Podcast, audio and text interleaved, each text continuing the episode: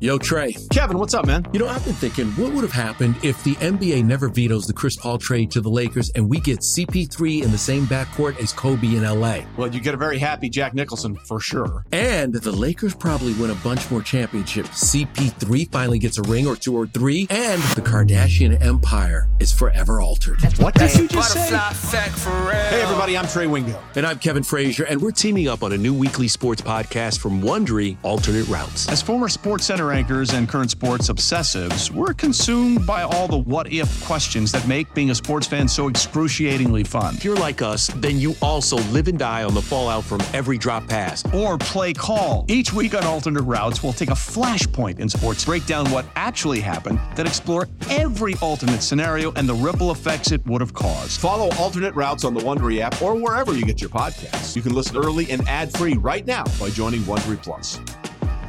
Passion, drive, and patience. What brings home the winning trophy is also what keeps your ride or die alive. eBay Motors has everything you need to maintain your vehicle and level it up to peak performance, from superchargers, roof racks, exhaust kits, LED headlights, and more. Whether you're into speed, power, or style, eBay Motors has got you covered. With over 122 million parts for your number one ride or die, you'll always find exactly what you're looking for. And with eBay Guaranteed Fit, your part is guaranteed to fit your ride every time or your money back. Because with eBay Motors, you're burning rubber, not cash. With all the parts you need at the prices you want, it's easy to turn your car into the MVP and bring home that win. Keep your ride or die alive at ebaymotors.com. Eligible items only, exclusions apply. Can't get enough of the fan in the morning? Shown up. Because this is nothing like that. Working. Al and Jerry are here with stories they'd never get to cover on the morning show. Very sexy robot. Hey, look at that pig. Shenanigans. Naked yoga. My mother had a bad experience with these ghosts. Let's hump the fence. It's Al and Jerry's post game podcast. All right, I got the thumbs up from Edward. That means we get to go. Today, Eddie is inside. He will rejoin me tomorrow as Al is off. Today, we've got the Fliegelman. The Fliegelman. Uh, his name is Fleegs. Fleeg. Mike. Mike Fliegelman. What's up, Mike? What's up, Jerry? How you doing? I'm all right. Tired. You come loaded with information today and topics? Yeah, not quite. Oh, again, we went over this. That's supposed to be your job. I have one for you. So I am going to. Why are you so tired, by the way? Oh, I couldn't sleep last night. So you were The up internet, the night? cable, everything's. Of course, you know, internet, cable go out. Can't make the appointment till tomorrow. I think, you know what? I'll just go to sleep early. What else is there to do? Couldn't sleep. Oh, yeah, I know how that goes. Been there, done that. You're on that weird overnight schedule a lot of times. Well, and this summer, going back for one week overnight, Yeah, one know. week with you guys, one week overnight, one week with you guys. I always wonder. It's when you bring that up. I always wonder, like, how cops do it. So my one of my neighbors is a cop, and he's got the whole, you know, sometimes he'll work. I forgot how or no. Don't some of them do like four days on, four off? Yeah, them and EMT drivers. Well, how about nurses and the, even the long shifts they work? Yeah, even doctors, like emergency room doctors, work these twenty-hour shifts. Right, the I- most important jobs out there, and Now- they're asked to work 16 plus hours straight. I do think they get their rest, and I do think they have sleeping rooms, but it's not like you're sleeping eight hours and going to work for eight hours. I don't know. I always wonder like how people get through that because whenever I have days, like mostly almost every Friday, I'm up from 2:30 a.m. until somewhere around midnight, I would say. And by the end of the day, I am gassed. And some people do that routinely. Right. I mean, I've had days working this show, especially like you said, Friday, where you know I'm up at one o'clock and then going through the next day, I'm still out and it's twelve thirty a.m. Yeah. Thinking like, oh, all right, we're about to hit twenty four hours, and I am nowhere close to being home. I when I was younger, um, I used to when I worked the overnights here full time. I used to kind of what what McMonigle's going through right now. I found on Sundays I would get up whenever I got up. I always set the alarm. I never. I hate sleeping in because I feel like I waste the morning. But the latest I would sleep in would be like nine o'clock. So figure I woke up between eight and nine on Sunday. And then I would have a day and I'd go to work because I was okay after sleeping normal on Saturday night. Friday night was always a struggle, but I could always sleep on Saturday night.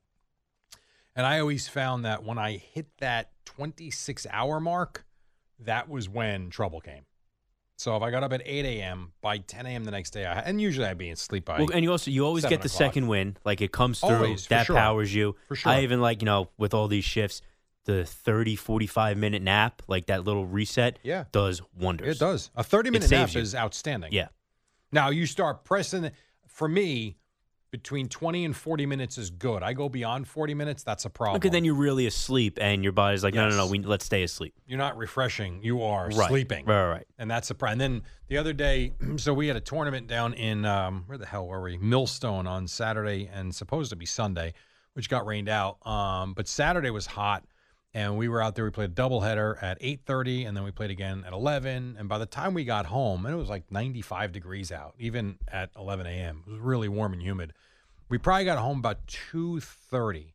By th- my younger son never takes naps by 3.30 he was passed out on the couch 7 o'clock he was still sleeping and we're like do we wake him up or is he I, I said to my wife like he might be out till tomorrow morning like that's how much he had to, he didn't get a lot of sleep the night before which he's used to a lot of sleep and on top of that the heat and the exhaustion so we woke him up at 7.30 he got up for about 45 minutes had dinner and then do you guys mind i think i'll go to sleep like no and he went back upstairs and slept from 9 to noon I had that happen once when I was in, I think I was still in high school. Got home for something like long Mhm. weekend, slept from like 12, thought I was going to take a little nap, go to bed. Woke up, it was dark out. So I knew something was wrong either way. You know, Probably clock, confused. clock says six o'clock. I'm like, all right, which one? Because Yeah. it felt like, yeah, I probably could have slept through to the other one. Yeah. Turns out it was still PM. Woke up, same thing. Ate dinner. After like an hour, like, you know what? Going back to sleep and slept until school the next morning. That happened to Al uh, just last week or two weeks ago, where he fell asleep earlier than normal. He usually tries to lay down a little after eight. He was so tired he fell asleep at six thirty ish. He figures, and woke up. The dog woke him up at eight, and it was light out, and he thought he missed his alarm, and it was eight o'clock in the morning. Right. Because he felt like he had gotten a whole night's sleep, and it Oh, was an yeah. hour and a half. Oh, yeah. You know, which is so weird. So coming up in a couple weeks, I'm going. Um, my vacation this year is going to be through Texas, um, specifically for the beach uh, for a few days. But we're going to go to Houston and Arlington to see an Astros game and a Rangers game. So everybody's happy. We've got the beach for my wife for three or four days. I've got a couple of baseball games, which enticed my. I could not believe my older son wanted to go on vacation with us again. And I don't think he would have until I mentioned the fact that we were going to do an Astros game and a Rangers game. Right. He's at the age where you just want to stay home with the friends Yeah, all summer, and right? do his own thing. But when I said that, he was he was into it. And then my other son, as long as there's a pool and he likes going to the games, he's good. Um, so it's kind of a trip that works out for all of us. But so I was looking at we're going to see Houston and Arlington.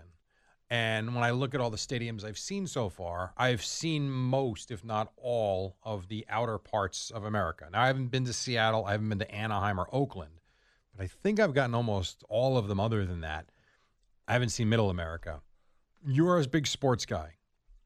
How are you into seeing the different stadiums or arenas, or not really? No, uh, no arenas, no. Uh, but the baseball stadiums, yeah, it's funny. Like I don't think I would want to do it for football. I'd love to just go see a bunch of football games. Okay. But then it's always you know baseball. It seems fine. You know, you go miss a Met and Yankee game, whatever. It's one of 162.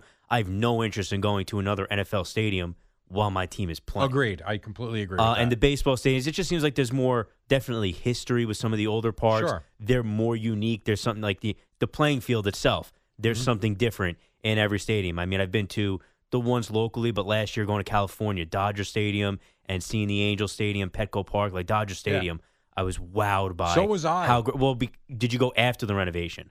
uh, I would. I so I don't know. I was I was there in You in you would know. 2018.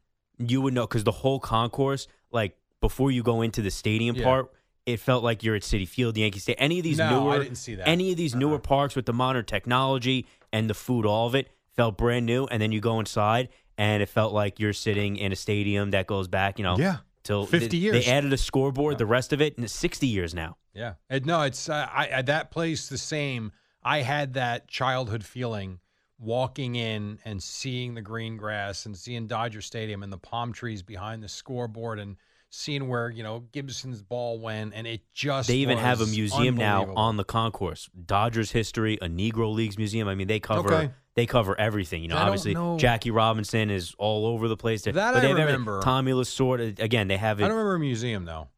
There's two of them now. There's two of them. Okay, I don't. but, I mean, and again, that. they're not huge, but they're like decent sized Yeah, yeah, yeah. exhibits. all the a- retired numbers. And that's the place I told Al. That's the place I lost my car, the rental car. Could not find it after the game, and it was you know it was a I think it was a Friday night game or a Thursday night game, whatever. It was July Fourth though, whatever night. It might have been a Tuesday for all I know. But it was July Fourth. Huge fireworks display afterwards where they allowed us on the field, which was a perk. I never anticipated that when they made the announcement in the seventh inning that fans, uh, when you were uh, line up as soon as the final pitch or final out is recorded, line up down the right field line. You are not allowed on the infield, but you can make your way to the outfield. I'm like, wait, what? Like we can go hang out on the field. All right, I can go onto the grass at Dodger Stadium. Amazing, so much fun. The So problem though was just going to a game where people were staying afterwards because I went to a normal Dodgers game against the Mets. Yeah. By the seventh inning, every Dodgers fan was gone. It was just City That's Field a- West. Mets fans were cheering, and then And that's easy probably enough, why I the part the I tough part was getting an Uber afterwards because everybody oh, else sure. was from out of town. The parking lot itself was empty. I did not have that experience, and probably because of the fireworks. Like no one left early, no one was late. Like that was a game. My entire vision and thought and everything I had heard about the Dodger fan was the complete opposite that game. right, late to arrive, early to leave. Everyone was there We've early, and no one left. See, mine. A lot of people left. People showed up on time though. They were giving away Gil Hodges bobblehead Okay. and honoring him before the game. So I think a lot of people wanted to be there. Both the Dodgers fans and the Mets Yeah, fans. sure. Wanted it. Yeah, it makes sense. All right, so take Dodger Stadium out of the mix now because you have the same feeling about it that I do. What would be your favorite three that you've seen? I'm just curious if there's any I haven't been to because I gotta I gotta start adding to the list. Petco Park, Okay. absolutely. Everyone has. I was there too. Uh, Awesome. Phillies. I haven't been to Pittsburgh yet. I feel like that would. I was that there, but the not for a game, so I don't know that it counts. I was there, walked around, and it's very open. Like you see in, you can see the field. It's kind of cool. They got all the statues outside, Clemente and Stargell is very neat. Um, so I would like to go to a game there. I heard you say Philly Citizens Bank Park is phenomenal. It's beautiful. And I hate It's- to say that. I know, right? I so hate to get. And now that park's probably close to 20 years. I remember going there for the first time in 04, so it's at least 19 years And old. it's amazing Still, same thing with Petco Park. When I went there last year, they said it opened in 2006. You could tell me, hey, this park opening Wow. opened this year, opening day, and would say, yeah, okay, that feels Petco, right. I say, and we did the tour at Petco. Actually, we did the whole stadium tour there. I don't. Remember, I didn't realize it was that old. Yeah, it's interesting. Yeah, it was before Citi Field, and then Camden is. I, so I haven't been to Fenway yet or Wrigley. I was hoping to go this year when the Mets were there this weekend. Didn't work out, uh, but I've been to Camden a few times and love Camden Yards is great, and I know they're going to try and um, redo the entire area, and there will be renovations to the stadium too because they feel like it's old and is not keeping up. I think it is keeping up. I think it's outstanding. Yeah, I haven't been there in a few years, but I didn't think anything out there outside it felt out there. Now, five, ten blocks away, sure. So maybe they're just trying to expand the Yeah, nice maybe. area around the ballpark. But Maybe. in the immediate vicinity, I think it's beautiful. What about San Francisco? You ever got there? No, not yet. All right, so the two that you're missing, well, not that you're missing, but the two you need to go to for sure. Wrigley, yes, and I know that I haven't never been there either, but I have been to San Francisco and I have been to Fenway, and the San Francisco one is as beautiful in person, if not more, than it looks on TV. That's Right? what everybody Just says. Awesome. Like I know Sal went there last Oh, year. Everybody was great. talking about how great it was. I I'm hoping now with the balanced schedule, there's like really good road trips that they make available where Yeah. they'll send the Mets or Yankees to St. Louis and Kansas City back to back, or Where you can play both both. Chicago teams in the same week. That would be actually very cool. Right. One city, Or even you know Boston, stadiums. Toronto in a row that you drive up, then you go to the other. Well, how far is Toronto from Boston? I only flew there the one time I went there. Probably a distance that my wife would rather fly. Um, but no, I mean, if you went, if you drove to Boston, stayed there a couple of days, then would you say the the drive from Boston to Toronto is like, that bad? maybe five six hours. Like I know Yeah. Boston's further east, but you've already made a lot of the trek up north. I would think so. So anyway, so I was in San Francisco. The the Fenway one you got to do, just because I think it's not. I think you walk in and it, you, as much as LA feels like you're back in yesteryear to a certain extent, it is nothing compared to walking into Fenway Park. Once you go through the turnstiles and everything is so incredibly old and rustic and small and t- it is. You feel like it is 1935. I mean, the only stadium I will have ever been that felt anything like that is probably the old Yankee Stadium. Because even Yeah, Shea in certain areas Sure. didn't feel like that small and like tightly condensed. Yeah. It's probably just the old Yankee Stadium. That is, yeah, it is. It's a place that it's it is worth the ride up, even for just a game. Like I went with my dad. We drove up, played golf. Like we went in the morning. We stopped somewhere in Massachusetts where I got a tee time. We played golf at 11 a.m. We left at three. We only played 16 holes because we had the game at seven. We got we le- walked off the 16th hole, got to our car, got to the hotel, and then got to the stadium by like 6:30, and then came right back the next morning. Perfect. I've Not been that big a deal. outside Fenway Well, Yeah. we went as a uh, we had a wedding. We went as a kid. My dad took me outside, which almost I was like eight years old. It felt worse to see the outside And not be able to not be able to go inside. And then we're like, we went to the Cheers bar, went inside that. I was like, great, no idea what this is. Do not care. That was now I'd enjoy it. Back then, didn't care. So when I was doing Columbia and Sal was my partner, we drove up together one morning, and you've probably heard this story. When we, he, I don't know why we went there. I think we had time to kill. I think we got up early at the hotel, and we didn't want to go to Harvard so so early. Like, oh, just drive by, see what Fenway looks like, take a couple pictures, whatever. Now I had been there before. I don't think Sal was, and we parked right by one of the stadium stores, right across the street from the, I guess it was the monster side. There was the that side of the stadium where the green monster is. And a guy parks right in front of us, and it turned out to be the Red Sox historian. Sees us taking pictures. He's like, You guys look like two nice fellas. You guys want to come in? I'm like, what? And he's like, I'm so and so. Used to be a writer too. I forget what his name was. Used to be a writer though, and retired to go work for the Red Sox. And he gave us a tour of the entire place for like two hours. We got Get to go on the field. Uh, we didn't get to go on the field because they were redoing the grass. They were re- redoing the infield. I can show you pictures. They're, putting new sod in, but took us through the press box. We stood up on the green monster, took pictures from up there. It was awesome. That's awesome. I'm somebody who like I've done the outfield seats at Citi Field, and I can't stand them. The first, the one and only time I did it willingly. Another time I was gifted tickets and kind of had to go. I was sitting there, and there's always this build up. Oh, it's so great, it's so great, and you lose so much of the field. You can't see the scoreboard. It's like this is terrible. But in a place like that, I'd would. love to sit. Yeah, yeah, because Yeah. it's part of the experience, and it's something completely different. At Citi Field, put me in a regular seat. Yeah, no, I, I I agree with you. So that leads me to my last thing. So part of this trip, I had to buy tickets to the games. Clearly, you don't want to sit in the outfield. I'm with you on that.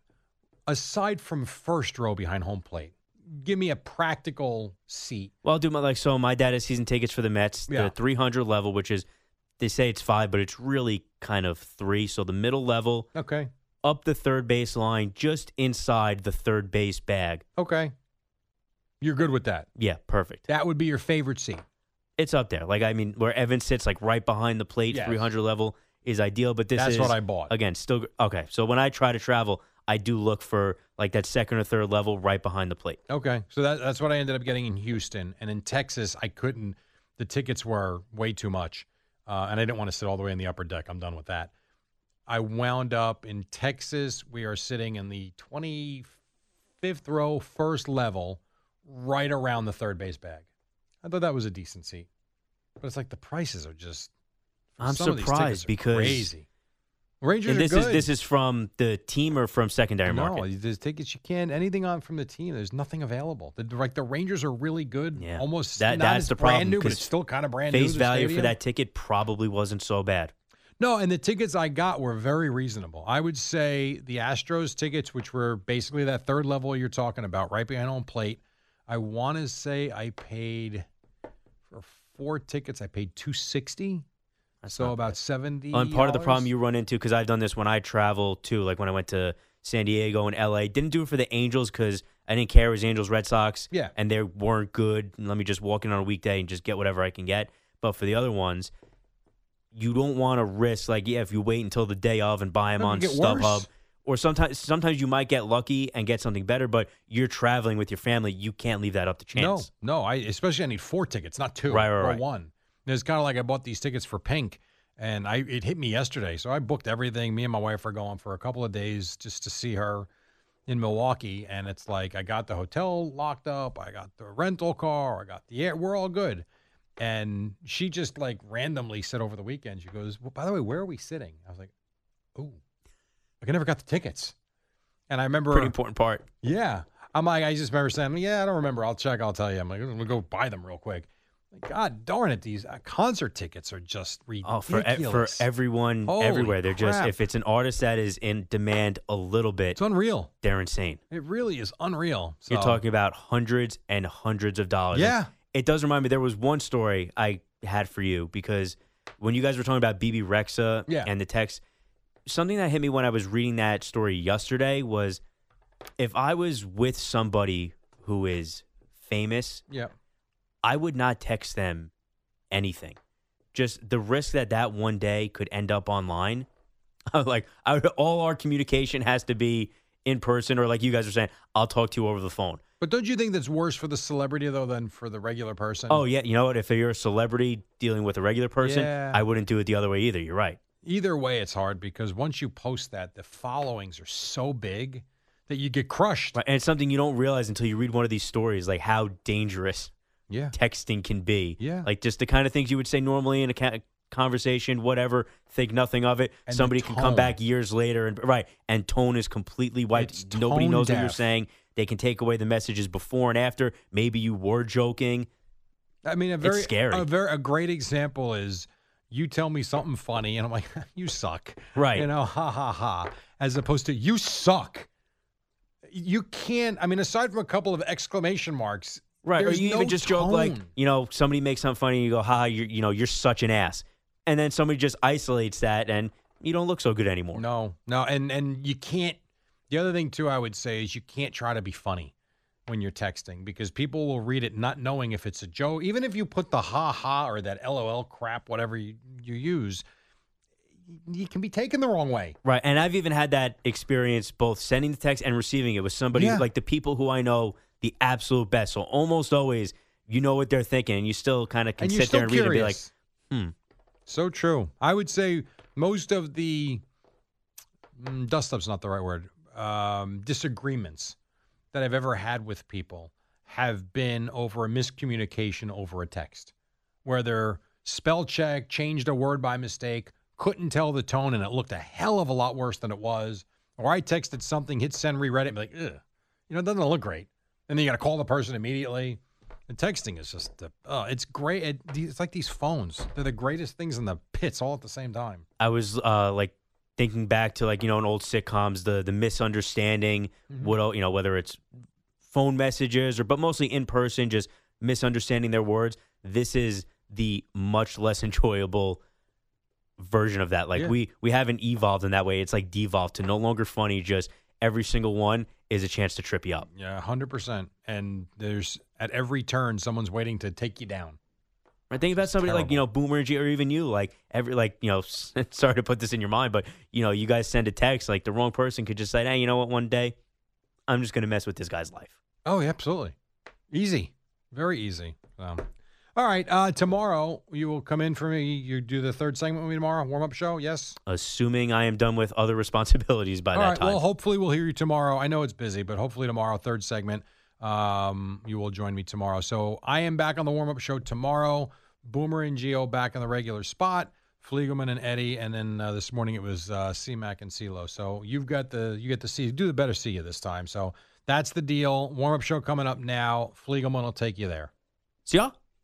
A little, little deeper. I'm I'm really trying to avoid the voice crack from last time, so I'll do it one more time. See ya. Better. Before we get started, I just want to say on behalf of every single Met fan out there, This is the Rico Brogna podcast. on behalf of all of the people that were at Shea Stadium on that October night, on behalf of every Met fan that's watched this man pitch, let me just tell Adam Wainwright, can you go f- yourself? wow. Wow, you weren't kidding. You were you came in hot. Subscribe and listen to the Rico Brogna podcast, available on the Audacy app or wherever you get your podcast. Hey, Rob Bradford here. I have set out on a mission with my good friends at FanDuel to prove what I have known for some time baseball isn't boring. Now I have a daily podcast to prove it with some of the most notable people in the baseball world screaming baseball isn't boring from the mountaintops or at least agreeing to come on our show. Players, managers, GMs, and yes, even the commissioner of baseball, Rob Manfred. It has been a constant wave of baseball's most powerful voices. So join the revolution. Subscribe and soak in Baseball Isn't Boring. Listen on your Audacy app or wherever you get your podcast. You'll be glad you did. I'm Tony Kornheiser. This is my show. My friends come on and you know them. We talk about the sports you care about basketball now, golf, and the metronome of your life, baseball. Whether it's opening day, the big tournament, or one of the majors, we have the best to preview it and break down just what happened. And let's not forget the important stuff the amount of daylight where I live, the importance of speedies, and the rankings of beach style pizza. Listen on the Audacy app or wherever you get your podcasts. Add WFAN to your contacts to talk New York sports with us at 877 337 6666. Powered by Superbook Sports. Visit superbook.com.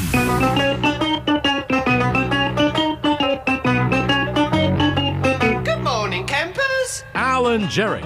Don't worry, it's only an hour long, and most days it doesn't suck. Oh, good morning.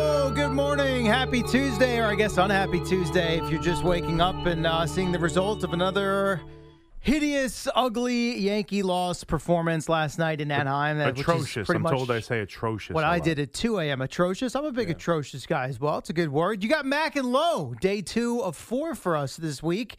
Back here on the warm up show in for Alan Jerry. You've got uh, Gio and Jerry coming up at the top of the hour on this Tuesday morning. And as we did yesterday, now this is this was not my plan today. It kind of happened organically yesterday and happened organically again today. I'm not going to force feed this every morning that uh, Big Mac and I sit together, but I caught something there at the end of his overnight program yesterday. It was sort of a voice that he did. So I think this is what I'll do. I'll play back a little snippet, let him hear himself. Because I've always learned this over the years. The way I hear myself in my head Yeah. versus how I hear it back on tape, whether it's Yeah. audio, video, whatever the case may be, Mhm. is different. Yeah. So I need to know what exactly is going I, on. But I feel like you know, you're putting me on trial. Like I feel like I have to defend myself. no, no, no, no trial For what I've said, it's just- like you got to listen to this, Chris, and then you tell me if you really thought that was the best course of action at that no, moment. not the best course of action. I'm just, Okay. I'm just curious. In this case, Okay. What's happening here? Okay. Okay. yeah, that's. That's, I love it. I think it's quite obvious what love that it. is. That's That's, tremendous. that's you know that's me. and we're off and That's running. me singing right Oh, good there. morning. Yes, yes. And we talked yesterday. You do have a very good singing voice. There's Thank no you. doubt about that. All right. So um, I caught much of your show, Mm-hmm. and needless to say, obvious people, the sort of uh, line in the sand from last night slash this Sure. morning's game was the decision to walk or not walk Shohei Ohtani in the seventh inning. He ends up hitting the two-run homer off Michael King. Tie game, seventh. Angels win in extras uh, on a walk-off by uh, Michael Stefanic, yeah, the Yeah. great Michael Stefanic, pinch hitter, bottom half of the tenth. Back-to-back walk-off losses for the Yankees in extras. Now, we're not going to spend the entire hour breaking all that down because you've already done that for the last three hours, A correct? lot of the or last whatever. three yeah, hours, yes. exactly. So here's where I want to start because that's a that's look that's an, an obvious talking point coming out of this game. But when I look at the full picture, here's what I see: Oswald Peraza picked off following a leadoff walk, Mm-hmm. four walks on base five times, scores one run, 17 strikeouts for the team, Yep. one for nine with runners in scoring position, 10 left on base. Stanton 0 for 5, 3K. Rizzo 0 for 5, 2K. Volpe 1 for 5, 4K, 3 for his last 38. So we can make it about Ohtani and King and Boone as much as we want. They played a bad team. Another pitcher that I know nothing about Never who struck out Yeah. 12 guys Yep. and threw 120 pitches. Yep. And they lose another game. Yeah, no, add him to the list. Add him to the list of the guys. Griffin Canning. Griffin Canning, the guy, you know, the uh, the last handful of guys that have just shut down, going from you know uh, uh, Jameson Taillon to the the the Gomber, Anderson and Gomber. Anderson, I mean, it's Canning. just- I mean, what are we doing I even here? like to throw. I, I threw out Dean Kremer too. Like it's going back. What they've done against starting pitching, it's the same thing we said yesterday. It is the offense was atrocious. That's, I said There the word is. a lot. There it is, bro, bro. It was it was really bad. Now I do think if you watch the game, he did look like he had pretty good stuff, Fine. and and the ump did give him about an inch and a half off the outside plate to right-handed hit, uh, hitters. But that's no excuse for the at bats. And and I harped on this one particular at bat, and you gave a lot. First of all, Rizzo. If Rizzo can't hit a 3-0 fastball down the middle. Then there's a problem. I have no problem giving him the green light. You're trying to get him going. Like I have no. I don't want Rizzo to walk necessarily. I now, want which Rizzo to, bet, what did he do in that? Was this a strikeout? Ended up no pop, popped it up. Was But- this the ball he hit kind of to the warning track and right, or this was a I don't different? even- I don't think it was. because there was one where he No, gave you the he was. gave you the one-handed finish Yeah. where it looked like he No. thought he got it, and it No. got ba- almost to the track. No, this was much more of just a routine pop up fly ball. I mean, he just looks lost. And then the other one was extra innings, Anthony Volpe. Yeah, I saw this. Anthony Volpe has an 0 2 count. There's a runner on third with two outs and extra innings. All you need, all you need is a base hit. And he swings from his heels to the point where he trips over. He screws himself into the ground. It looked like Babe Ruth swinging. Corkscrew. Like, I thought this was going to be. I thought we were going to change the approach. And I know Sean Casey's been there a week, not even. I get it. But this is a kid open to being coached. This is not when when they fired the hitting coach. What is he going to do for Stanton? What's he going to do for Rizzo? What's he going to do for LeMahieu? Well, I, I expected the one person we might be able to change the approach and start looking at differently is Anthony Volpe, who has been ice cold the last 10 days. What is he doing swinging from his heels 0 2 when all you need is a base hit to take the lead? It is, it's mind boggling. They're horrendous in big spots. Even Gleyber Torres, in the biggest spots of this game, he gets the one sac fly fine, but he has a big strikeout, double play. Like it just, and he's as hot as anyone. Yeah, it, couple nothing- hits early, and, and then subtle things too. Like if you watch, some, this is just bad luck necessarily, but nothing works. Like they have first and second. Stanton hits a long fly ball to to left center field.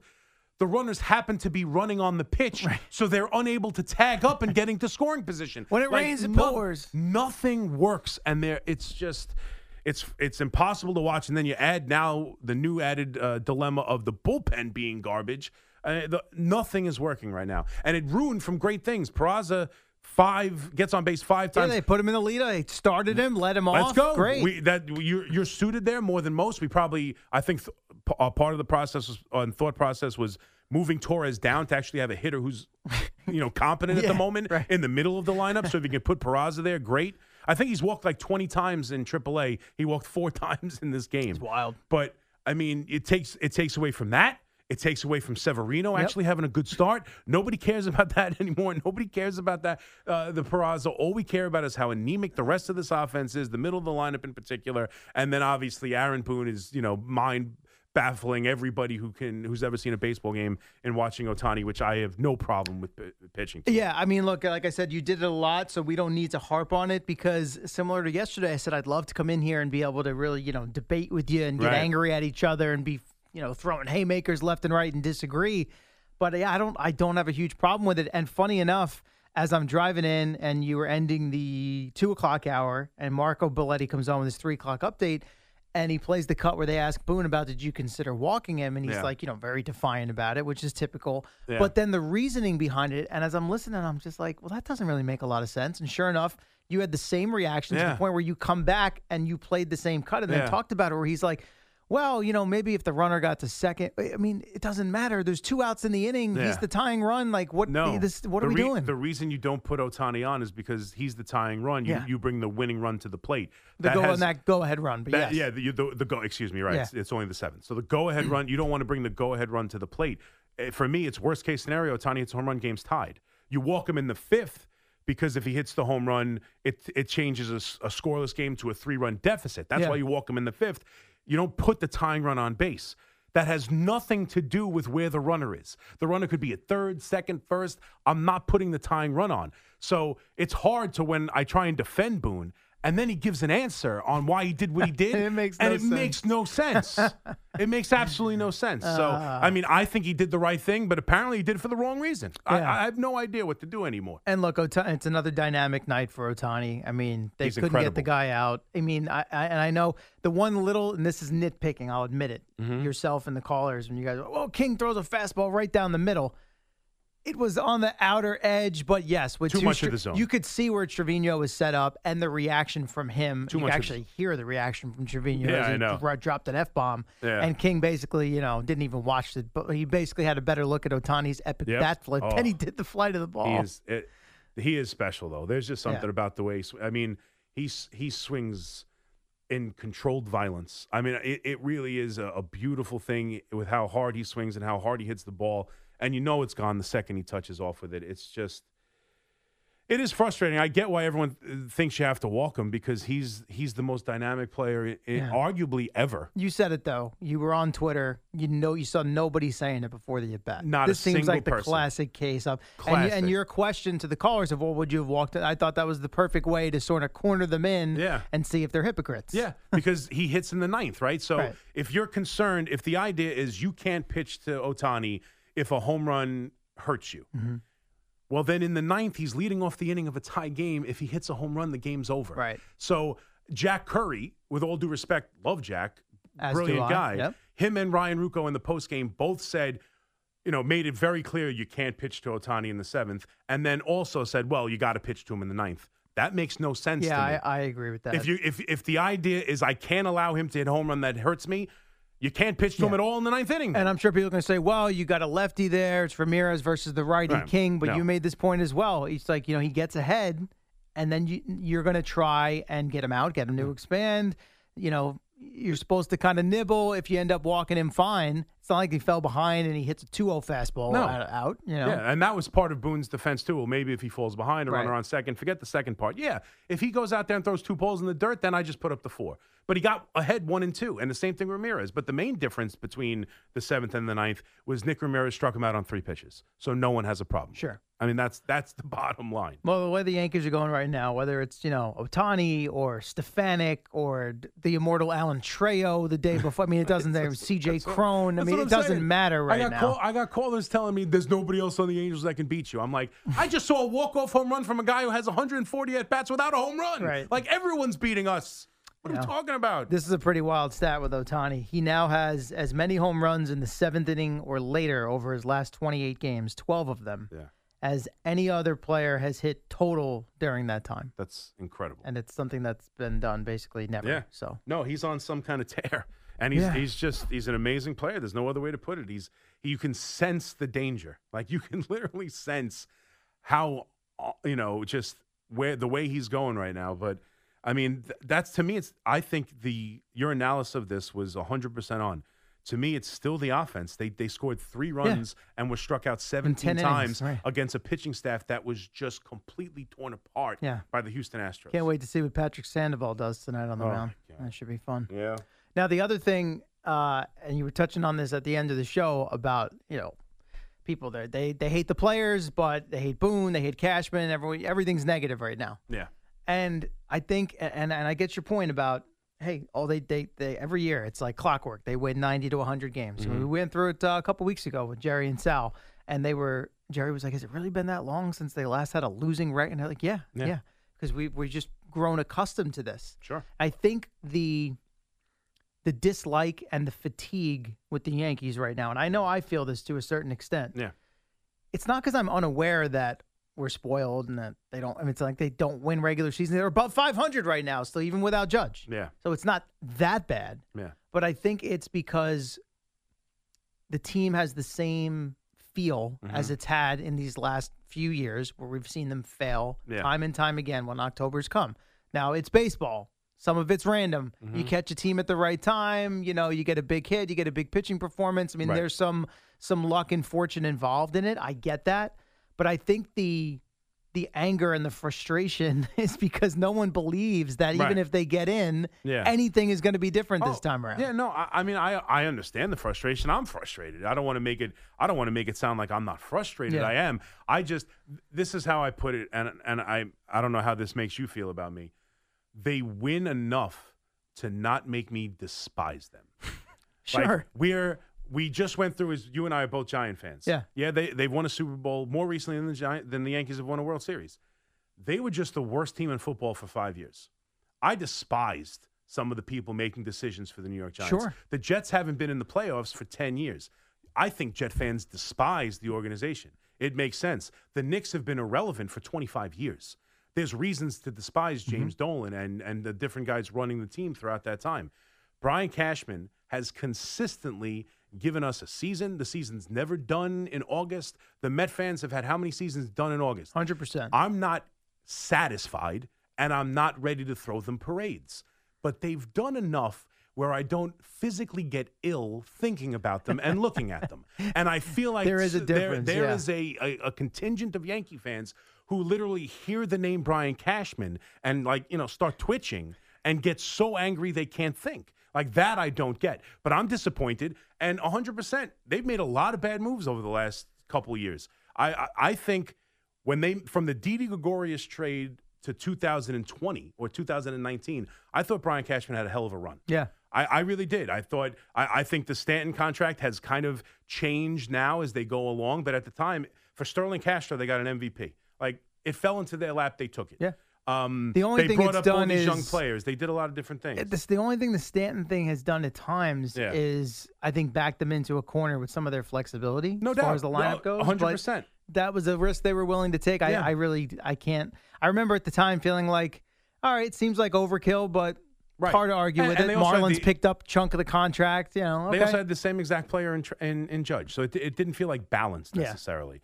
You, uh, but um, I just think from that time period he was great, and then since then, there's you can't argue it. A lot of terrible moves, and to not address the offense in the offseason, to not go get a left fielder, to not make some kind of change other than bringing back Judge, I was frustrated with that too. And to watch this team continually play the same kind of high strikeout, which really hasn't been the same kind of issue much. It hasn't actually. I know, we talked about yeah. Volpe, even as he's gone cold here in the last Yeah. whatever ten days or so. Yeah. It wasn't so much the strikeout that all of a sudden last night, for whatever reason, Yeah. and maybe it's just one of those nights. Yeah.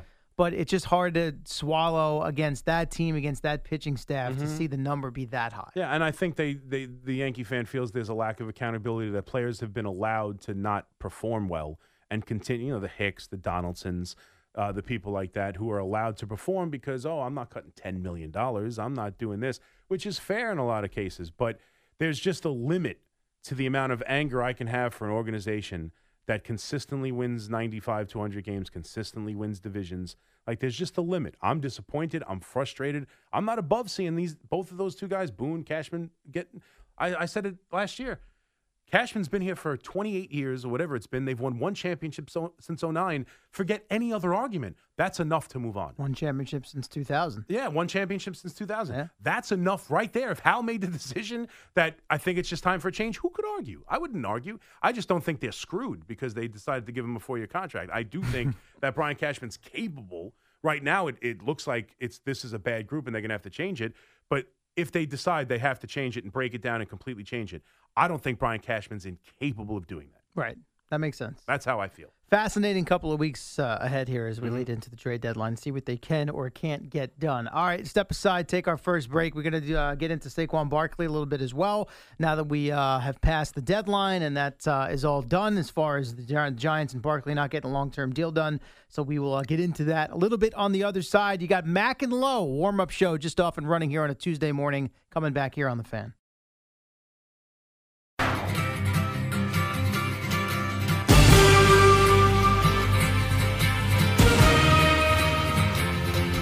Welcome Tuesday- back. Oh, sorry, I was going to Yeah. you give Tuesday afternoon. I was letting you Blues. jam out over there. Enjoy the music. No? I'm sorry. Question. Ah.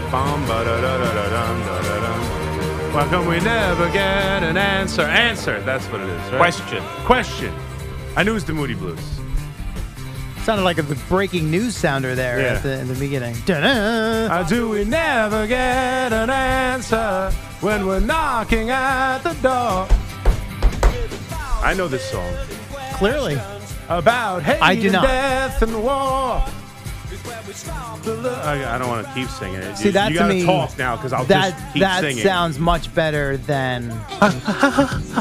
I like that version of uh, Big Mac a little bit better. Yeah. All right, Mac and Low. We're back on a Tuesday morning. Happy Tuesday to you. Uh-huh. Sorry to the Yankee fans out there, ourselves included. I just we can get past it, but I do just want to thank you because I've been talking, you know, out into the atmosphere all morning, and I thought I was alone in my willingness to pitch to Ohtani. So I do want to just thank you. You've made me feel a whole lot better. We are banding together. Yes, you and I are banding together. Thank Let's you. Saquon Barkley and the notable running backs across the NFL who Yes. look like they're you know on the verge of like you know wanting to create their own union or something. I know. You got Barkley. They agreed to this. Yes, Derrick Henry, Jonathan Taylor. Yep. Najee Harris, Mhm. Christian McCaffrey, and Austin Ekeler, who I know has been outspoken about this pretty much all off season. And honestly, I I feel for them. I get it. I understand because look, here's here's the bottom line: Saquon Barkley, barring something very unforeseen and unexpected that we've not seen since Le'Veon Bell, is going to play for the Giants one way or the other this year. Uh, it's just a matter of when he's showing up. We know what the tag number is now that the deadline yesterday has come and gone. No long term agreement between both sides. We understand all of that. And I, I once again, this is been, and this is not good for radio. I I, agree with you that I both sides understand not pointing blame in either direction. Yeah. As Saquon said yesterday on Twitter, it is what it is. This is the system they're living under now. Yeah, I, I thought that was actually perfect. It's Yeah. a throwaway line. It seems that I way. use but that it- line all the time. But it literally is what it is. Like I, they both had lines in the sand. They couldn't come to an agreement. I don't blame anyone. I understand why both teams had the lines in the sand that they had. The difference is the Giants are going to win no matter who crossed the line. Like that's just the way it was going to go because they have this tag option. Right. Now here's here's where it becomes sort of interesting to me and I don't really know where they go and what's next. And you made the point of well they're going to have to address this in the next CBA. I don't even know when that Yeah, expires sure. or Yeah. whatever the case may be, how easy that's going to be to do with the union, the two sides, all that. But what I'm wondering is, okay, fine. So the franchise tag is in play, and it seems like teams are now really figuring out how to manipulate it when it comes specifically to the running back position Mm-hmm. and also the guy who gets taken in the first round because you got fifth year option and then tag and then possibly a second, year. second You're talking tag. about seven years. Yes. Take that away. If you put Saquon out on the open market this offseason, Yeah. with the way teams treat the position, do we really think he would have cashed in that much more No. than the 10 plus million dollars he's going to make on the tag? And, th- and that's the bigger issue Uh, Yeah. to me. I th- I think maybe this year, but I don't know how much more. I mean, he probably gets a little bit more than the twenty-two million guaranteed Yeah. or something. I mean, it's negligible. Marginable. Yeah, Mar- I mean, it's, marginal it's not, difference It's probably, not. right? It's not crazy. No, I mean, listen. Let's let's be honest. And I've made this point. Just every other position. I mean, the highest paid running back is McCaffrey. He signed that deal in 2020. Yeah. It's been three years since a running back has set the market. We see it almost every week. every- The next- oh, newest, highest paid guy running Yeah. back, or not running back, other position Yeah. ever. Oh, no, this guy. Yeah. Oh, that guy. Not only that, it was it was what justified the uh, the um, the the Giants quarterback contract. The Daniel Jones quarterback contract was like, I know it seems like a lot now. Yeah. He's the I know because everyone's like, is he really the fifth or sixth best you know quarterback in the league? You're paying him like that. Give it a few weeks. Give it a few years. Oh, when this one hits the market and that one hits the market, before you know it, he's going to be the 14th paid highest quarterback, and that's going to be a bargain. But in the end, but the running backs, forget it. Uh, who knows when that contract might not be hit again? We're seeing all of them. All the best running backs are on the tag, getting restructured. I mean, the the market is completely just completely evaporated. I now and I know that they every time they sign these new, you know, TV or media deals, there's more money to be made. Cap goes up, so fine, the numbers are gonna similar to you know inf- natural inflation, not Yeah. what we've been going through the last couple of years, but just sort of in general, Mhm. you know, cost of living, all that. Um, but it seems like with the positions, it's cyclical, right? As the league changes, because it's always a Sure. copycat copycat league. So Yeah. you know, at one point it was maybe the cornerback, then there's pass Yeah. rushers, edge guys, quarterback is an obvious one, but then it, there's usually a bubble at some point Mhm. where it kind of comes back down to earth. Yeah. The running back position's a weird one because I mean they are on good teams usually integral parts, maybe not the focal point. No. But you need dynamic guys that that are sure at the height of their and with Saquon because he's a versatile guy and he, he offers you so much in the passing game as Yeah. well. Yeah. And I and I get I feel for these guys because it's too. like they're they're world class athletes, they're great players, they're big contributors to what their teams are trying to do. Mm-hmm. Yep. And they do at some point basically just get spit out and and basically kicked to the curb. And I know in general that happens to the everyday average NFL player, right? Right. The the career span is the shortest of all those major sports, if I'm not mistaken. Mm-hmm. I believe you're right. But you know, when we talk about these, not just the running back position in general, but these upper echelon guys, and it's like it's such a small runway that they have. I mean, I don't know how you. I almost feel like that's going to have a trickle down effect at some point at Yeah. the younger levels and in Yeah. college. Who's going to want to play the position? Uh, That's that's a fair point. I was I thought caller mentioned that to me at the end of the show. That's a fair point because ultimately, yeah, you realize the NFL. It, it's it's interesting too because you would think as we grew up, the best players. Baseball was the shortstop and the pitcher, and for the most part, especially when we were young, young before you could throw the football. I mean, the running back was the best Sure. player. You grow up as being the best player, the running back. You touch the ball the most. Uh, I think these kids love playing it in college. uh, You obviously still have a great chance to be the Heisman Trophy winner. A lot of accolades. Yeah, and now with But- NIL, I guess there's Yeah. still an appeal from that Yes, standpoint. But as you're looking to make the transition No to doubt. the NFL, No unless doubt. you're going to be a high No doubt. first round pick where those contracts are slotted, but we know Mhm. teams aren't big on. Now you just had what Bijan Robinson went relatively high in this Yeah. last draft, but and Barkley what? But those are sort of the exceptions, not the rule. Yeah. No, and, and that's why I was against drafting Barkley second overall. It's it, it's also a young man's game to give a contract, however lengthy it may be, to a running back and going into his sixth or seventh year who's already been injury prone, already had an ACL injury. I mean, that's risky. We see the NFL running back fall off the table. So when you draft a, uh, if it's one thing if you want to draft a running back at the top of the draft when he's the final piece, or like, but you can't roster build and you know start from the ground up drafting a, a running back because the, the whole point of it is to get him in his prime years, which are unfortunately the first three or four years of an NFL running back's career. So it's the it's the length of the career, it's the ability to find those players throughout the draft. I mean, I, we we could look no further than the team right here. I mean. I don't know if you can argue that Saquon Barkley's any better than Tiki Barber was at the time of Tiki's retirement. No. I mean Tiki was phenomenal. Maybe he's He's as good, but he's monster, not he's- monster He's, years. not better. And the Giants lost them and replaced them with Brandon Jacobs, a fourth round pick, and Ahmad Bradshaw, a 7th round Mm-hmm. Pick, built excellent. and, and won the Super Bowl. Yep. I mean, and we're better off for it. Not Mixed in a little I- Derrick Ward along the way. I mean, yeah. I mean, it had it had a lot to do with uh, you know Eli Manning being able to grow and become the leader, and that was going to be hampered with by just Tiki being around. Jeremy Shockey's injury, I also think, played a role in that. He needed to become the leader to take over that team, and those two guys, unfortunately, just wasn't working that way. But at the same time, you see it up and down the league. All these guys are drafted later in the you know. It's just it's a position that even if there's dynamic players, it's a position you seem to be able to find guys who can adequately fill the role and get you to the point where mainly you can make it through with a, a, a fairly good competent running back who can pick up the blitz and Now, you can and you can make it through. Here's the thing for me with the Giants right now, and and you're right from the standpoint of, you know, they had the leverage because of the tag, and they can you essentially it's like in baseball, oh, controllable years. It's the same concept. Yeah. If, if you kind of break it down to brass tacks, but he is such a big part of what they do right now. No doubt. And to me, I don't think they have the heir apparent on the roster yet. I mean, maybe No. they do. They drafted a kid in the fifth round at Oklahoma. right. I don't know. Who, Who who- who knows? knows? But like, if you told me, you know, hey, Saquon's going to sit out the whole year, and you know, Matt Breida's your starting running back, the Giant offense is going to look a lot different than it does no with doubt. Saquon Barkley. No doubt. I, and I, I I think the Giants feel. I think we feel. I, I assume you feel that that's not going to happen.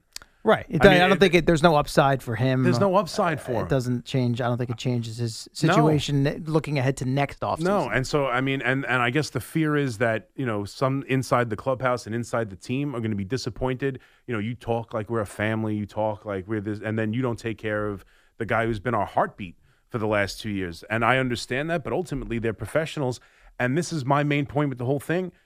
Now is the time to just absolutely trust what's going on with the Giants. What they did in a one year span is remarkable. So I trust Joe Schoen and I trust Brian Daboll and I trust Joe Schoen to either come up with a contract he was comfortable with or or do this and let him play on the tag. And I trust Brian Daboll to keep the locker room together. I really do. Like I feel so good about where they are from a leadership standpoint that I don't think an unhappy Saquon is going to tear the season apart. And I think he's going to play. But you're right. If he decides to sit out the whole year or even a couple of handful Right, of games, yeah. they're in, off, especially early on. I mean, yeah, they added Waller, they added uh, you know different guys through the draft at the wide receiver position. Daniel Jones, you're hoping makes the next step, but part of that is to have the safety blanket of Saquon Barkley. But that's why, as a Giant fan, I feel like they're going to get that. And they're going to be limited on risk, giving a running back a long-term deal. So Yeah. I, I don't. I think it's it's fine if I'm a, either way. I would have been fine with the contract. I'm fine with this. couple things you mentioned um, you know inside the locker room taking care of the guy i mean it's not like they said hey we're tagging you and that's the end of the story it certainly sounds like there were offers made here and they weren't slap in the face offers so i think that there was respect extended from that standpoint and you just referenced the all the cleanup that they had to do over the course of the last year or so now they're not in cap hell but they're not No. exactly flush with it as well so i think under different circumstances they might have said, okay, you know, we'll throw you a few extra. You know, we have that flexibility right now, but this is still an organization, franchise, Yeah. roster that's coming out of the depths of where things were a year ago when Sure. Dave Gettleman left. So there, I mean, I I get it. The cap, these things can be fudged and manipulated. It's almost like there is no cap if you really have- think about it. I mean, what the Rams were able to do last year. I mean, they give Kupp the huge contract, they give Donald the huge contract, they give Stafford money, and they end up sixteen million dollars less under the. T- yeah, I mean, they're very top heavy now, though. Yeah, if you that's- look, no, you true. I'm so- not saying it's the best way to Obviously, go took a step back last year. We'll see what yeah, happens. I'm not year. saying it's the best way to go about building building Yeah. a team necessarily, but I'm saying the numbers can be fudged. Yeah, yeah. Oh, they definitely they can. can be. There's a lot of ways Yeah. around that. Uh, I think there's more flexibility. Yeah. And the, you know, as far as uh, and the Giants have contracts coming up. Let's be honest. Andrew Thomas is arguably a top three left tackle. You know which one he's going to make? Yeah. I mean, he's going to make make room for these guys. You got to make room for these guys. They're gonna that that contract's coming quick, and they just paid Jones. It is very tricky. Uh, so we'll see. You know, you got rookies. The giant rookies are reporting today, and then you got the veterans not far behind. The Jets, I believe, are tomorrow. Mm-hmm. So in short order here, uh, we're gonna have some uh, some football practice on our hands, which is cool. Did I see that Hard Knocks that the Jets are going to limit? I, I think I saw the story that the Jets are going to limit access, unless I got fooled by As one of these as- fake accounts. Uh, I don't know if you saw To the this. cameras? Yeah, or- That I did they- not see that. I, I thought I Fleegs saw. would probably know on that. Yeah, I think I saw that. I- They, I saw that. They do not believe that showing players being released is humane, and so they you will not see those in, inside the Uh, the the bring room your when they playbook or cut. now yeah. bring your tablet? Yeah, whatever. Bring your tablet. Yeah. Coach wants to see you. They are not going to show that Okay. on this because the Jets have, you know, I guess opinions on what's reasonable and what's you know unfair to these guys. Well, I guess in this year there's enough other storylines to keep Yep. you entertained that maybe you know the guy who's fighting for that 53rd spot on the roster or the practice squad maybe that they can kind of push that to But you know side. about Hard Knocks, so they they pick oh, one Oh, or yeah, two they- that have an right. interesting backstory and Sure. they follow them, and The it, ends, it, it ultimately ends with you know getting cut. But hey, you're really good, Yeah. and what you've shown here, You put it on tape.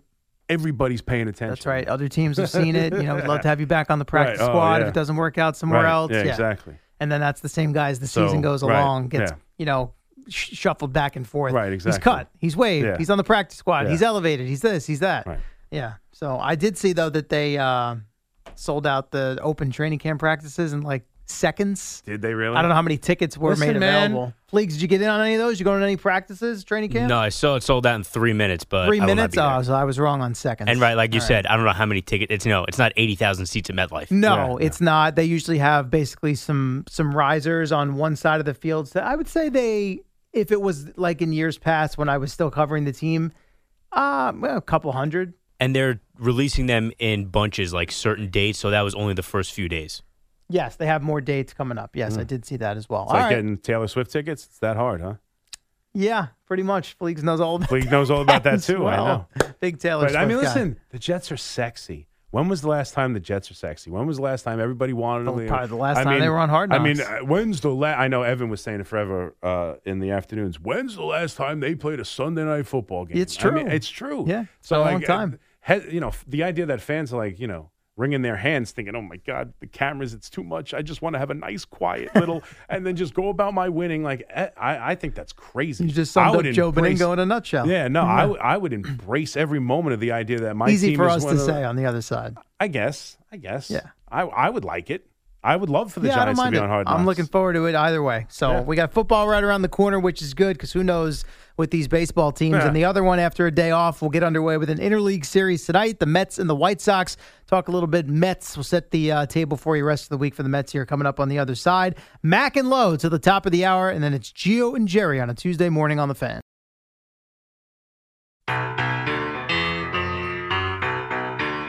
Thought maybe we were bringing that one back cold for a second. Nice. There's a song called Hey Bulldog, which is kind of just the Beatles really messing around, but even when they mess around, they they put great stuff. Now, why would you say it's just them messing around? Because I don't think it's a real. Hey I think it was. I think it was part of the um, Yellow Submarine recordings, and they kind of just had some fun. It's like Hey Bulldog, you know, throw away, lyrics are- just yeah. toss it in there, jamming. Yeah, yeah I think Jamming out. jamming. It's actually um, Dave Grohl's daughter's favorite Beatles song. How about that? How you- How'd you come across that little nugget? um, Dave Grohl mentioned it in something. He did like a whole thing on Ringo because he was obviously the drummer for Yeah, yeah, Nirvana. of course. Uh, so he, they did like this whole thing for Ringo's birthday. This is the best part. You can talk to me. You can talk to me. It's actually a good rejoin for the. I like If this. you're lonely, you can talk to me. Never heard this. I'm gonna have to use that. I like that. It's a good way to get calls. If you're lonely, you can talk to me. Call and yell about Aaron Boone. um, but yeah, so I, he was doing a thing on Ringo because Ringo's disrespected, quite honestly. Disrespected. He's yeah, okay. because obviously he was. I don't know how to put. He's the least talented of the Beatles, but that Yeah, doesn't yeah. make you. That's and a his- very high bar. And his drumming skills aren't. Yeah. You know, he wouldn't. He's disrespected, and you just called him the least talented. Well, of the Beatles. Yeah, I know. But like he's still a great drummer and he's not the most proficient. Like if you just said, Hey Ringo, give me a solo. And you put him up against, you know, Keith Moon and some of the other great drummers, Neil Peart of uh, Rush. Like you put him up against some of the other drummers in rock history. Yeah. Ringo if- had one drum solo. yeah, one drum solo in um, the end, and uh, but if you like sit and attempt to write a song, and you want the perfect drummer for the feel of that song, Ringo's phenomenal. He's he's, he's the best timekeeper. He's a glue guy. He's a field drummer. Oh, he's a glue guy, major glue guy. But he's not, you know, he's not he's not going to wow you with his sense. amazing ability. One of my early concerts as a young and Ringo Starr and the all or Ringo No. Starr and the and his All Star and his all star yeah. band. Sure. Yeah. Wow, look at you. The you. little Grand Funk Railroad was in there. Wow. Yeah. That's a good good concert. stuff. yeah, no. I've, I'm, I'm not the biggest concert guy there. I've seen Paul a bunch of Not my, the biggest concert guy. Yeah, I don't know. Why? I don't know. You love music. I do very much so. Live music. Yeah. See, I have. There are some ba- there are some bands and art. Yeah, well, It's I mean, like- look, you pay a lot of money to go to I any event these days. I know. I li- I'm a music guy, and there are some bands and singers that I like that Mhm. I've seen in concert, Yeah. and I won't say I lost respect for them, but it's just Right. like, yeah, okay. Yeah. But then I see others that just blow me away, and Sure. are like they, how good they were live couldn't be captured on a recording. If Yeah, that makes sense. No, of course, I get so you. Yeah. that was my first ever concert. Yeah. As we go way off the beaten path here. Sure. It was a double, uh, like basically a double feature. Okay. George Thorogood and the Destroyers and ZZ Top. I was eight years old. You a big ZZ Top fan? My parents Yeah. took. They were like, "Yeah, we'll take him." Amazing. I'll never forget this. I was playing, you know, little league baseball. I think it was like a Saturday. Right. Had a terrible game. Pitch- Okay. pitching machine age, you know. Yeah. And I think I like went 0 for three with three strikeouts. Was miserable Yeah, after the game. We get in the car. Yeah. I was living in Northern Virginia at the time, so we drive to USAir Arena, which was in Maryland. And they take me to see this show, and I had a great time. Meanwhile, my parents were mortified. There were people smoking weed right near us, strippers up on the stage, Yeah, an eight-year-old kid in the crowd. I was totally oblivious to all of it. Had a blast. That's yeah. There you go. Uh, yeah, I, my first one was uh, Bon Jovi at Jones Beach. That's was pretty good. concert. I've seen And Bon was- Jovi a few times. That and we a went with show. like my buddy, all of our friends and his parents, but we were a little bit older than eight. I think I was probably like I don't know, maybe ten or twelve or something. But That's a good one. yeah, Saw Bon Jovi in AC. Saw him at New Giant Stadium, Mm-hmm. short or sorry, MetLife Stadium, I should say. I think at the time it might have been. When it first started, what was it? Meadowlands, New Meadowlands Right. Stadium. Right, Right, right, right. Yeah, it was like one of the Yeah, no, he put on a great show. Few shows that they did. Yeah. Yeah, that was good stuff. But- good stuff. Yeah, good stuff. I Yeah. also have a memory of being miserable after. I, I the opposite actually. I had a really. It was a travel baseball team, and I had a. I think I had a good game, and I think we won. And we were driving home, and I'll never forget it. We were in Gaspar Tumanello's father's car. We were driving home, and I'm trying to get home. That's a person's name. yes, Gaspar. Um, Gaspar Tumanello. his last name was Tumanello. Yeah, It's a mouthful. yeah. Gaspar. he would climb the fence. The guy was great. But so we're coming back, we're in the car, and I'm we're listening to it on the radio, and I'm dying to get home to watch the end of the Knick playoff game. Summertime, get home. We got to get home. Come on, I'm driving. I want to watch the Knicks at this time. Who's not in 90, you know, Sure. 95. Peak I- I- Knicks. I'm, now you're gonna, I'm going to get in trouble because the game's famous. I think it's 95. But I just get home. I open the door. I turn on the TV, and I literally just see Patrick Ewing miss Oh, the finger roll. the- yeah. Like I, I literally just walked in the door to catch it, and I'll, I remember being so ruined your day. It ruined my day. I, I didn't see the game. I walked in just to see them blow it. It was, it was. I for whatever reason, whenever I think of like days of like the travel league and then doing things around that time, I always remember that day.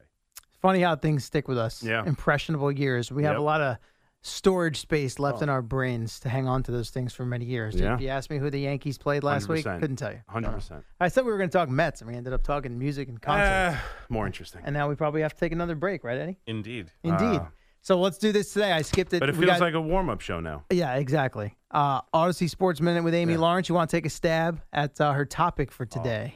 I have no idea. It's definitely not New York based because it's a Well, I was national going to say, yeah, I was going to say the running. My guess was going to be running back, and the the idea that the running back position is so devalued Not- going to be my not, off the top not of a my head. terrible guess. Okay. You're in the right ballpark. How's Okay. that? Okay, right Take it away. It's the dynamic duo of Al and Jerry, the superheroes of WFAN. Except it's Mac and Low today as we wrap up our Tuesday warm up here. So, real quick on the Mets who get back in action tonight against the White Sox. I know everyone says they're dead and they shouldn't buy, they should sell, and maybe they will. Who knows? We've got how many series left to the All Star break for them, or the uh, trade deadline, rather? Four White Sox, Red Sox, two with the Yankees, four with the Nationals. Correct. What do they have to go Ugh. in order for you to say, hey, you know what? Deadline, let's bring aboard some new pieces here and take a run at this wild card. There's seven out in the loss Right, column right now. 12. They, they have to go. Three, six, eight, 12. Yeah. Uh, 10 and 2. Yeah. Nine and three That minimum. puts them back above 500. Obviously, Yeah. you don't know where they're going to be in the standings depending on what other people do. Yeah, they no, they went gotta- 10 they and 2. ni- Would they have you believing again that it's possible to make a run? No. Not only are they seven out in the wild card, you've got the Cubs, Yeah. the Padres, the Reds, the Phillies, That's and the, the- Marlins. that's the issue. And really the Diamondbacks because the Marlins and the Diamondbacks are pretty much dead even, the percentage point Yeah. difference, but basically the same situation there. Yeah. It's a lot of teams to run down. It's a lot of teams to run down. And I, yeah, I wouldn't buy it. I, I mean, listen, 10 and 2 is a good run. You'd have to show me how they did it. And if it's with, you know, good starting pitching and a bunch of run, like if they just w- ran through it like Got a hot, hot. knife through butter. Yeah. I mean, maybe, but you're right. There's a lot of teams in front. And right now, I just don't see it being plausible. So it's tough to talk about. Sure. If, if we see it and somehow they find themselves, you know, a reasonable amount away and there's less teams in front, but I, I don't think, I, even that, I don't think the Mets buy. There's a chance the Mets don't sell, but I don't think there's a chance the Mets are actually in the market to buy. I, w- I wasn't all that jacked up for the first round of the Subway Series this year. Yeah. And Oh. these games. I mean, listen. WFAN, WFAN FM, WFAN FM HD1, New York. Always live on the free Audacy app.